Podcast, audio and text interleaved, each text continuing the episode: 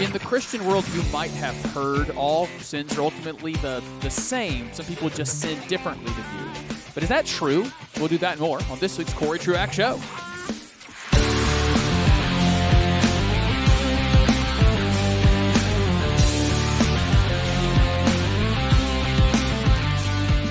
Three pieces of audio I want to play for you. The first from the Daily Wire's Matt Walsh, where I think he got something wrong. One from, I believe his name is Sinclair Ferguson. I'm almost positive that's his name, where I just don't think he was quite charitable enough when he was trying to make a uh, a, criticism of modern pastors, and then one from my own church. I want to play for you a clip from the sermon we had on Sunday, and, uh, to, and then make some expounding points about this idea that uh, that all all all sins are all sins are sins and in, in equal measure, and therefore uh, we we should not see someone who sins differently than us uh, like their sins are more se- severe if they sin in different ways. That was a very convoluted to say that. I will clear it up in the end. Uh, but I'm going to start with something quite frivolous because I'm annoyed by it. It has to do with conservative media, Vivek Ramaswamy, and Taylor Swift. I promise I will do it in less than four minutes, and we'll do it in just a second. Welcome to the Corey Truax Show, wherever you find podcasts. Wherever you find the podcast, it is genuinely helpful when you leave a review for the show, when you rate the show. Let me admit to you that since going off WLFJ March 31st last year, we stayed pretty stable, but numbers are starting to fall off a little bit. My feelings aren't hurt by it. My um my self worth is not the numbers on this podcast. Uh, I have an awesome life. I have a awesome wife. I have a great. I got man, my my world's awesome. So if it ends up being that only a few hundred of you are around, that's okay. But uh, it is helpful. Maybe even in the algorithms, not just sharing it. Some of you share the show on your social media. I'm so grateful for that. Uh, but uh, I am going to ask if you've not reviewed or rated before, that is helpful to keep my uh, keep me on people's radar. If you have any desire, you can get in touch with me on Facebook, Twitter, Instagram, or Threads. Look for my weird name, Corey Truax. You can also email the show at Corey Truax Show at gmail.com. Corey Truax Show at gmail.com. I'd be grateful. Let me start with the frivolous dumb thing. I'm starting my timer. We are two two and a half minutes in. I'll be done by seven minutes. Here we go apparently the guy who was running for president, Vivek Ramaswamy, guy that's my age, uh, a lot more successful, and I would argue probably probably a, a few IQ points smarter than I am, but I found somewhat annoying along the way. I just said on Twitter that Taylor Swift, her popularity is some kind of psyop. If you are unfamiliar with that concept, psyops are real. Intelligence agencies throughout history have run various operations to convince their own populations or populations of foreign countries of given things. I could give you all kinds of examples, but our, our CIA has participated in that. That's not conspiracy thinking. That's real, and of course it is. It's just called propaganda. We we've all we all know about propaganda throughout history and its use, uh, both of uh, diminishing your enemy or degrading your enemy, or to raise your own raise your own morale to reduce the morale of your of your enemies. Propaganda is normal. So Vivek Ramaswamy is now pushing this this guy conspiracy. I call it a conspiracy that there is somebody, there's some group, some force, I don't know who, that are pushing Taylor Swift on us. With with in the end, the idea being uh, sh- she and Jason, he, she, uh, Travis Kelce. That's the that's the tight end uh, from the Kansas City Chiefs that she is seeing will be used to push Joe Biden over the over the hump in this upcoming election because everything is about elections. Everything's about the president. Nothing can just be a thing. Nothing can just be football. Nothing can be celebrity gossip. Everything has to be about the presidency. And uh, so I, I, find as I go down this rabbit hole, this is a thing in like a certain section of conservative media that there is a CIA driven, some or at least political driven psychological operation against you to get you to really love Taylor Swift and do what she wants. And with the last three minutes that I will spend on this, let me just say there's no evidence of that whatsoever. I don't know if you guys happen to know. She's about 20 years into being the most famous musician.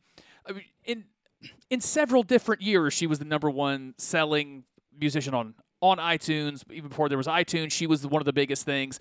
Really, in the last 20 years, it's Beyonce and her. Go look at the stats. Like they've all now outdone everybody.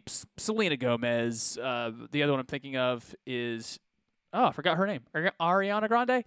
Um, even even going back to some of the '90s with the success of like an NSYNC and a Backstreet Boys, she and Beyonce have just outstripped everybody. There's no one like them in terms of sales. Oh yeah, that's the other one. Is um, oh her name Rihanna. Those three are are kind of it when it comes to popularity. They're they're in a stratosphere like no one else the last 20 years. So she was insanely famous. She didn't need the CIA or uh, whatever nefarious group you out there think is pushing it. Um, in fact, 10 years ago, she was criticized for not speaking out enough. The, the left would criticize her because she was so silent on things. And now she speaks out annoyingly on LGBT stuff and she, you know, I, I don't mind saying she'll stand in judgment for that if she does not uh, repent and change her ways. Uh, I saw one Twitter account I follow in that certain part of conservative media that took a picture of this, uh, something I've seen at Walmart or at Publix, and just magazine stands filled with nothing but various magazines with Taylor Swift on it. And the caption was, "This is a psyop. What's happening with her is not organic." I mean, this is a chicken and the egg thing, but I, I got to tell you, man, it's it's pretty organic. She, she she's basically as, as famous as Princess Di, Princess Diana, when I was like four, five, six, seven years old, whatever I was. I remember she being literally everywhere. I don't think that was a psyop. That was just organically the case. That's just she's a big deal. Um, so can we just not traffic in conspiracy? It's annoying. She's being focused on in the stands of these games for ultimately not much time because she's famous and it's a storyline people follow not because of nefarious measure. And also, people like uh, fellow football people, can you stop being annoyed by it? I guess I'm, I don't care about it, but that's the attitude. I don't care. I don't care that she's up there in the stands. Just please put the camera back on the game by the time the ball is snapped so I can pay attention to football because football's awesome and I don't particularly care about these celebrities because they have no effect on my life. All right, I told you I'd do it. Look at that. I did it in less than five minutes. There's no conspiracy surrounding Taylor Swift and Travis Kelce, and you shouldn't believe it unless you actually have some evidence for it. All right, here we go. Matt Walsh, uh, a friend of mine, I, I, hope you don't mind me using your name, sir, Logan Rice, once referred to Matt Walsh. I thought this was masterful. referred to Matt Walsh as the human personality equivalent of sandpaper. and I was like, that's perfect. Because uh, I'll, I'll listen to Walsh, Walsh uh, maybe once every five weeks or so. I'll put him in my rotation and just see what's going on with him. If he pops up in my YouTube feed and the video is short enough, I might watch it and take in some Matt Walsh. He's a Catholic guy, uh, so gets a lot of theology wrong, but decent cultural commentator, but that's a good description. Human personality equivalent to sandpaper, and I agree with that. Like I, I tend to try to be a joyful warrior. I'm having some fun, and I, apparently he's funny sometimes, but there's a lot of gravel in that um in that presentation. Recently, apparently, I found on a video that uh, someone sent to me. Uh, he he was talking about some protesters that went to the Louvre in Paris, France, where you can see the Mona Lisa. I saw the Mona Lisa when I was 20. It's very unimpressive. And these protester people threw a can of soup at it, uh, like put a bunch of soup on it, like not the can, but the actual substance that is soup.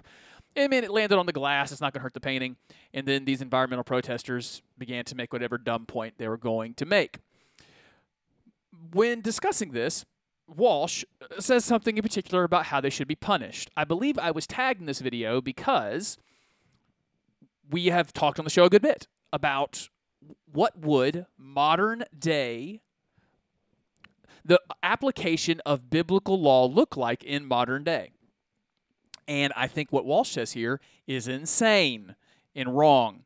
So remember the infraction. The infraction here is trying to deface and destroy admittedly, a top five or ten uh, insignificance, a top five, top ten piece of cultural significance for the entire Western world, stretching from Eastern Europe all the way to uh, California and Australia. Like the Mona Lisa is a very important institution in our cultural history, and the crime would be that vandalizing and trying to deface that piece of art. Here's what uh, the old Catholic uh, conservative commentator had to say. And the fact this even needs to be explained is uh, it, it, it, tells you everything you need to know. Need to know. I mean, I've always said that I would be in favor of using lethal force to protect great pieces of art. And, and it boggles my mind every time this comes up and I hear from otherwise intelligent people who disagree Uh, They disagree with that. They, they say I am one of those otherwise intelligent people who boggles Matt Walsh's mind because no, I don't think you should kill the people who are throwing soup at the Mona Lisa. we should not use lethal. They say, well, is, is the artwork really worth somebody's life? Uh, yes. Yeah, obviously it is. Uh, definitely it's worth somebody's life. Like, if the Mona Lisa didn't have bulletproof glass in front of it, and uh, which it didn't up until I think to the early 2000s, and and um, and it didn't have bulletproof glass, and, and if you ran up and tried to throw tomato soup on it, and I was standing there with a gun, I would not hesitate to kill you. I, I wouldn't even. Sheesh, man. Okay, so that's two quick principles, Bible principles. Uh, death penalty is very serious. It is an important part of God's law, and it is commanded for premeditated murder. There are other things people can do that, in a just society, killing that person is necessary, but it is also grave, and it is uh, an obviously severe ultimate price, ultimate penalty. But you can even walk through God's law looking for the wisdom, and you can find that if you kill someone in the commission of a, the commission of their crime, but you could subdue them instead of kill them, that you might be liable for their life. If someone is breaking into your home, but they're not a physical threat to you, then it, it is actually incumbent upon you not if you can't if you don't have to kill them, don't kill them if you've got someone who came into your house, you chase out of and you're chasing them out of your house, and they actually are giving flight, they're running out the doorway. We don't shoot people in the back, because life is precious. So, what then would be God's law applied? Let, us we know that He has it wrong. We're not. we're not just premeditated, not premeditated, like preemptively uh, going into the Louvre, and if someone raises their can of soup, that if you're armed and if you're in France, you're not. You just shoot them. I mean, yeah, we're not doing that. But what should be? I would try to use wisdom this way. If you think I'm wrong, I'm glad to hear from you. Uh, Facebook, Instagram, Twitter, you can get me there, or uh, Corey Truax Show at gmail.com. I would put vandalism of that sort into the category of thievery. You have stolen from Western culture one of its institutions if you were successful. And now, in this case, it's attempted thievery. You tried to steal. And then whatever punishment would go to that crime would be applied to these people.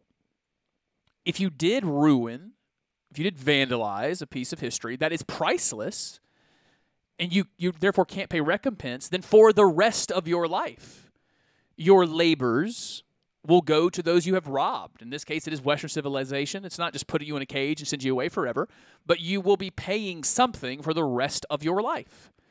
For attempted robbery of this, uh, you, you would be stealing it from us if you ruined it. Then we do take something from you, some some kind of restitution. It is it is labor. It's it's something of your possession now belongs to the community because of what you've done. But I know this we don't kill you over it. And so I want to correct old Maddie Walsh for that very, very bad take. And again, I'm glad to take your comments. Facebook, Twitter, Instagram, or threads. Look for me, Corey Truax, or Corey Truax Show at gmail.com. Corey Truax Show at gmail.com. That's a really good time to bring this up. That that topic right there, it's been core to what I've been discussing now for a couple years. We need wisdom to figure out what to do when it com- comes to God's law in modern day. I often give you the illustration of laws about people getting gored by an ox or not having a parapet around their roof, but how about that one? How do we apply God's law to someone who tries to deface a painting? Well, I suspect you've not had anyone try to destroy your property anytime soon, but the or anytime recently, but the modern day analog might have happened to you, and that comes often in the form of getting hurt in a car accident or getting hurt at work. Those are uh, really severe excuse me, there's very severe consequences to those things. You're often losing income while we have bills piling up. And while that's happening, you're actually hurt. You're just physically damaged or you have property damage, and you're trying to navigate through a process of getting justice and making that right. That can be a lot. I don't want you to be intimidated by it. There are people out there to help you. The one I want to point you towards right now is a friend of mine. He's a personal friend. He's here in Greenville. His name is Samuel Harms, H A R M S, as in stay out of harm's way. You can Google him. Just look for Samuel Harms. His number is 864 666 6666. Samuel Harms, attorney at law. Uh, for real, I have seen people really stress out and struggle with these types of accidents. So get someone who can help. Reach out to him. Samuel Harms here in Greenville, 33 Market Point Drive, Greenville, South Carolina, 29607.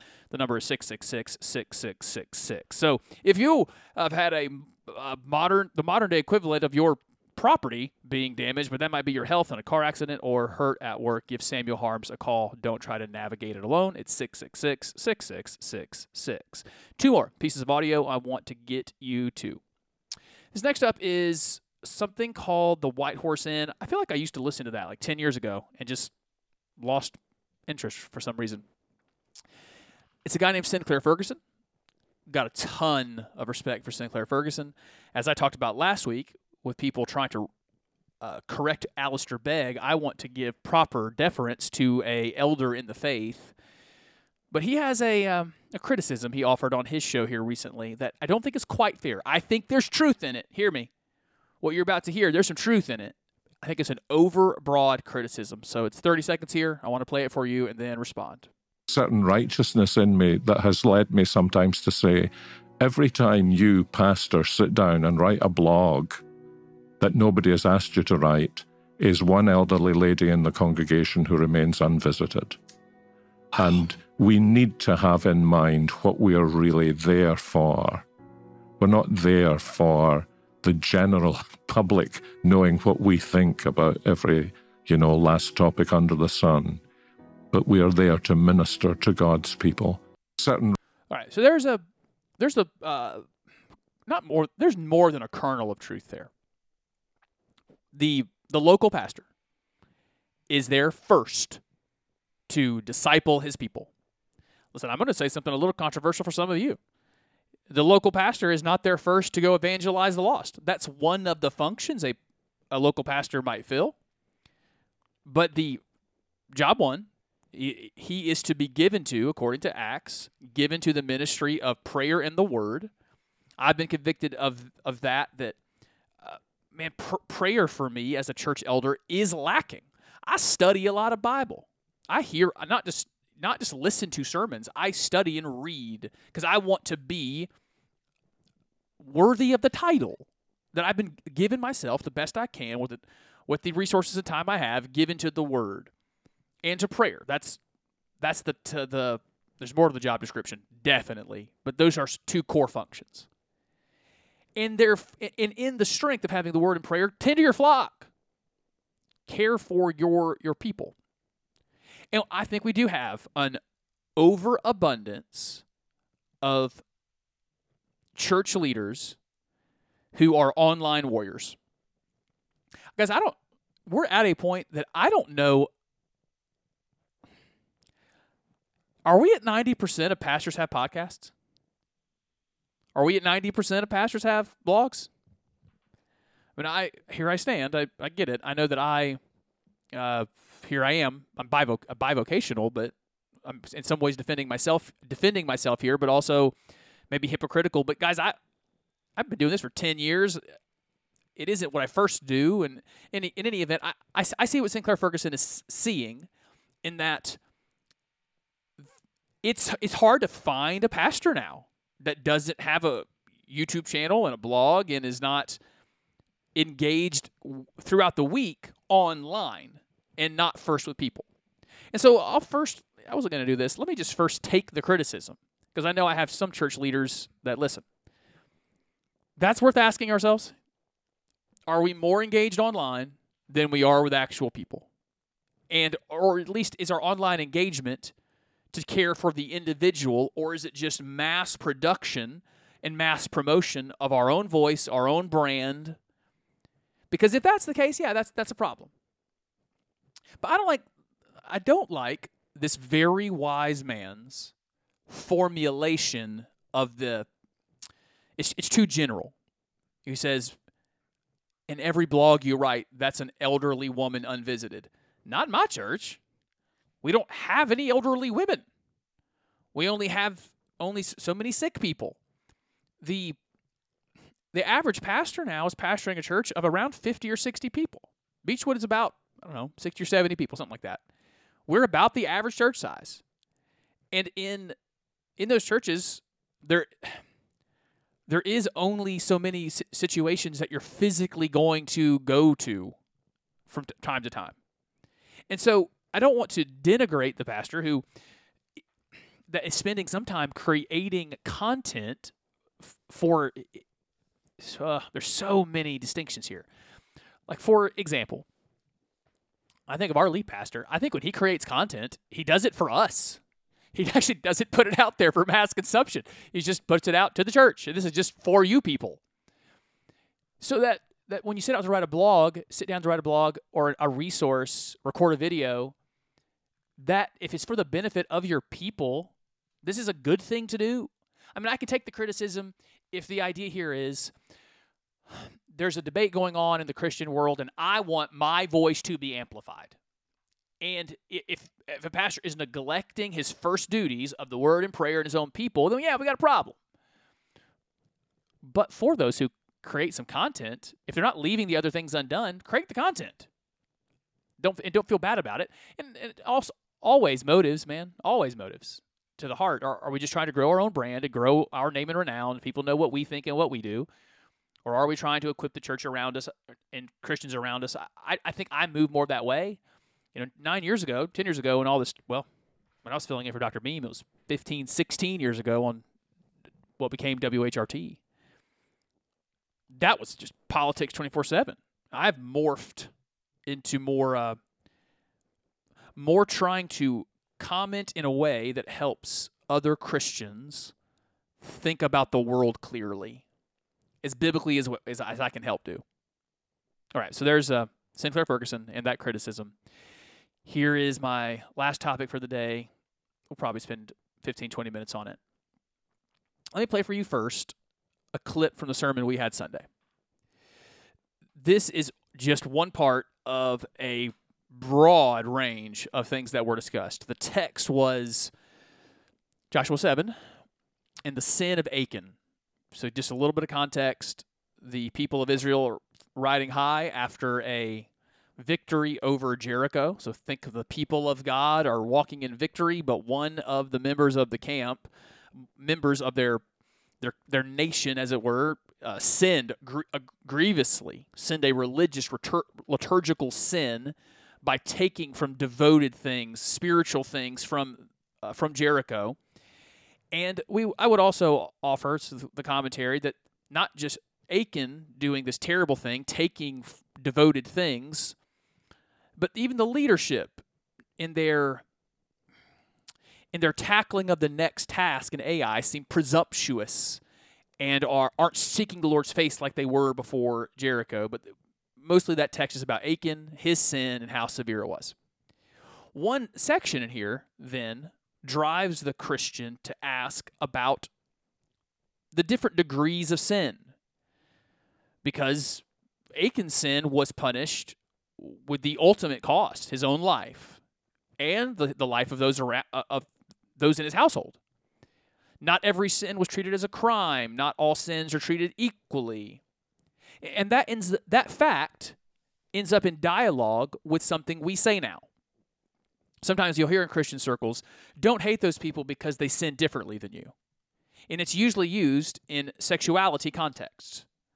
When someone in Christianity thinks that someone in the church or someone in Christianity is being hateful towards someone in a deviant sexual system, de- deviant sexual thinking or acting, that Christian will pull back on the other Christian and say, "Hey, don't don't don't think of them that way because they sin differently than you. Saying to me, whatever sins you commit are the same. They're the same as those other sinners. I get the instinct on wanting that to be true, but it's worth pushing on and asking, was that is that what the Bible actually teaches? I want to play for you a clip to that end, and then I have a bunch of commentary I want to give you to that question. The different degrees of sin, different severities. This is our lead pastor over at Beechwood Church. You can find us, by the way. Uh, just Google Beechwood Church. There's two of them, one in Michigan, one in South Carolina, and you'll find us there. Uh, go to the South Carolina one. All right, here you go. It's Pastor Doug Truax. Jesus has categories even for degrees of punishment. He'll say in Luke chapter 12, as he's talking about maybe two men who are guilty of the same kind of sin. Let's say they both lied, or they both stole something, or they both committed adultery. Jesus will talk about in Luke chapter 12 how the man who knew the Lord's will versus the man who didn't know the Lord's will, the man who knew the Lord's will will endure more stripes, greater stripes, as opposed to the man who didn't have a particular knowledge of God's will who will endure still punishment for his sin, but with fewer stripes. So Christ has categories for same kind of sin, different levels of knowledge concerning that sin. But then as Jesus is on trial before Pilate, he's got a, a category for the, the sin that Pilate is guilty of, and then a greater measure of sin that Judas Iscariot is guilty of. Jesus himself says, The one who delivered me to you has the greater sin. So from Jesus' Now, there was a lot more argumentation that was really solid. I just wanted to give you a taste of it. You can find that sermon out on Spotify. So that's really well argued just from this top. And that's one of the things I've, I've, I've liked to do for many years is give you a pocket argument. So when someone says, you know, all sins are ultimately the same, I want in your pocket. Hold on. You know, Jesus taught there in Luke 12 that he who was familiar with the law and broke it will be punished more severe, severely than the person who didn't know the law and uh, and then broke it. There's a different severity to that sin to know right from wrong and then not to do it. Jesus, out of his own lips, says to Pilate, the, the greater sin is the one that delivered me to you, Judas Iscariot. So you're in sin, Pilate, for what you're going to do. There's a greater sin, a worse sin over here can't argue with Jesus' teachings. And again, there's more argumentation that's built out in that sermon if you want to go find it. So I just want to give you now thoughts that I, I wrote down and how I would want to explain degree the, the degrees or the different degrees of sin. Uh, I'll start at the beginning with Genesis. In Genesis 9, we're told that premeditated murder should get the death penalty.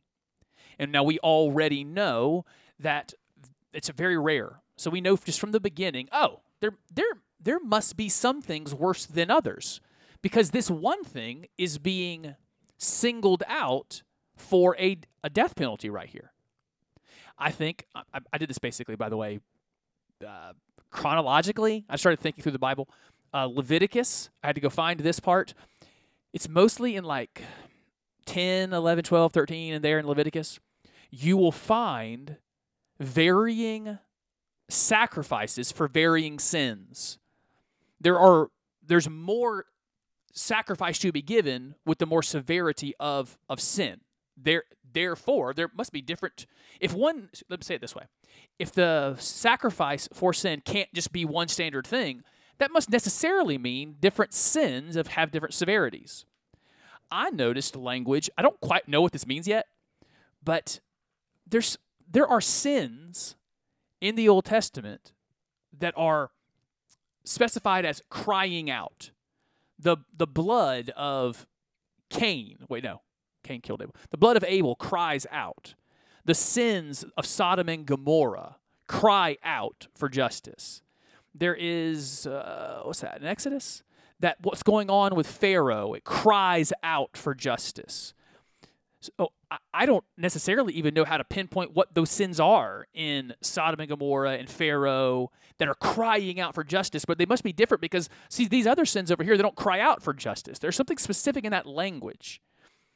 There is, uh, yeah, that's, oh, I don't know where that is. Somewhere in the Gospels, that's a vague one. You can Google that if you want. Jesus will talk about Tyre and Sidon I hope I'm right about that. I'm yeah, I am. Tyre and Sidon saying the oh, oh, uh, Bethsaida, these these Jewish cities. It's going to be so much worse for you than it was for Tyre and Sidon. Again, in part because of this concept you knew, you knew right from wrong, and it's there's going to be a judgment that's worse for you. So there's degrees of sin. I think Matthew 18 tells us this. When Matthew 18 will tell us, you know, if there's a, a sin between two people, don't make that public. Go one on one. And if that sin is not repented of, then take a small group. There, then there are big old public sins that cannot be handled one on one or with a small group. big public sins, big public heresies have to be handled publicly. I'll put me an example here. God forbid. Let me pause on that. God forbid I ever do something that shames the name of my God, that would be a shame to my wife, to my father, to my mother, to my family, to my two boys. God forbid I ever do anything to ruin the reputation that He has allowed me to, to build and the reputation of the God I say I serve. God forbid I ever do anything like that. But that would need to be handled publicly because I'm a I'm a public figure in a church, a small church, but there's there's got to be an explanation why Corey's sitting sitting over there in the seat and not on the, and not on the stage doing what he usually does. Back in the day with WHRT, if I'm off the air, there probably needs to be a, a statement. We can't just make Corey disappear. Here's what he did, and it violates you know, the the, the values of this station. Not not as much as my actual job, but there would be maybe not a university wide, you know, 400 some odd people work there, but in the 20 or so people I interact with regularly, yeah, there probably need to be some kind of reckoning if I did something publicly terrible. There's different degrees of sin that have to be dealt with differently. And so I want you equipped when you hear in the culture, well, well, art aren't all sins equal? No, they're not. Different degrees, different severities, different ways of handling them. That's right out of Jesus' mouth, and we see it all the way through Scripture. All right. I knew this one was going to be a little shorter because I had a bit of a compressed schedule this evening, and I'm so grateful that you listened. Will you do me this favor? Review the show and rate it if you haven't wherever you listen. And if you like, if you listen on Spotify and want to go review it on Apple, that's cool. If you listen on Apple and want to go review it and rate it on Spotify, that's cool too. Those are always super helpful, and it is very helpful when you send me things that you think should be on the show. You can find me on Facebook, Twitter, Instagram, or Threads. Just look for me, Corey Truax. You can also email the show at coreytruaxshow at gmail.com. I am so grateful that you listen and for all those that contribute monthly. Let me say a quick thank you for doing that. That's, that's genuine from the heart. I am grateful for all the ways you participate uh, in the show. If the Lord allows, I'll be back with another new edition of the Corey Truax Show next week. Until then, everybody, peace and love.